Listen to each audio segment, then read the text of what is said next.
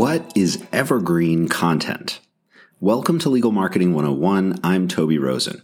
Today, we are obviously talking about evergreen content and why it's important. And we're answering the question, why shouldn't I just blog? What's the difference between evergreen and blogging? So you may have heard of evergreen content, but do you truly understand what it is and why it's such a game changer for legal S E O and legal marketing? Today's episode is going to be a little bit shorter because we'll have more about your website to unpack later on. But let's break down evergreen content specifically. Evergreen content is like the timeless classics in your legal library. It's like the Constitution or Black's Law Dictionary. It's kind of the foundation of everything else we want to do with things like S E O. Evergreen content is designed to remain relevant and valuable to your audience for an extended period of time, maybe years. This type of content often takes the form of articles, guides, or videos that address fundamental legal topics, common questions, or dig into ongoing issues in your practice area. But the common thread is that the content is always useful, informative, and isn't going to quickly expire or lose relevance. But why is this important? What is this content really doing for us? And some of it should be kind of obvious if you have any experience with S E O, but there's more than one reason evergreen content should be a cornerstone of your marketing and S E O strategies. First, evergreen content produces more consistent streams of traffic for your website than some time-sensitive or dated types of content like blog posts. These can spike your traffic briefly when they're published, but then they'll taper off. But evergreen content helps us attract users month over month and year after year. And it's also helping us build authority.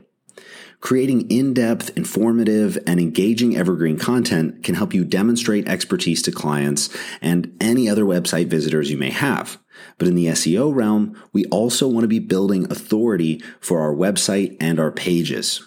If you can be seen as the go-to source for information about a particular legal issue or process in the real world, your website could be a similar source for information, and your evergreen content pages are ripe for backlinks. People know they're not going to change.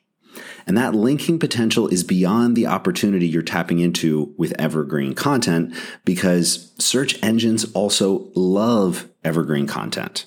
It's not that they hate blogs, and there are plenty of news sites that are ranking well on Google, but evergreen pages really align well with Google's goal of providing valuable, relevant information to their users. And that's before we get into the whole conversation about featured snippets and the rich data Google is integrating into the results page. The reality is, though, that evergreen content is just more cost-effective than blogging. We get better results, better S E O performance, and more clients from a well-structured library of evergreen content, and it keeps working for us without having to stay on top of some kind of schedule of updates.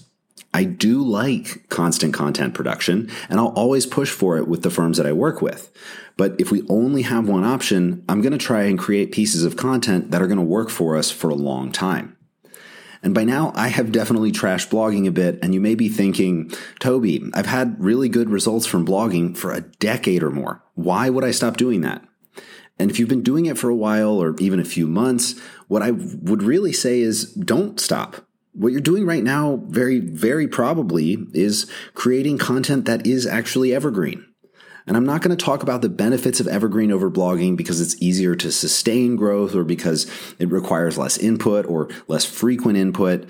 And while those things are true, and that whole boost of traffic from a new blog post syndrome is real, that's not why evergreen is better or why thinking evergreen is better.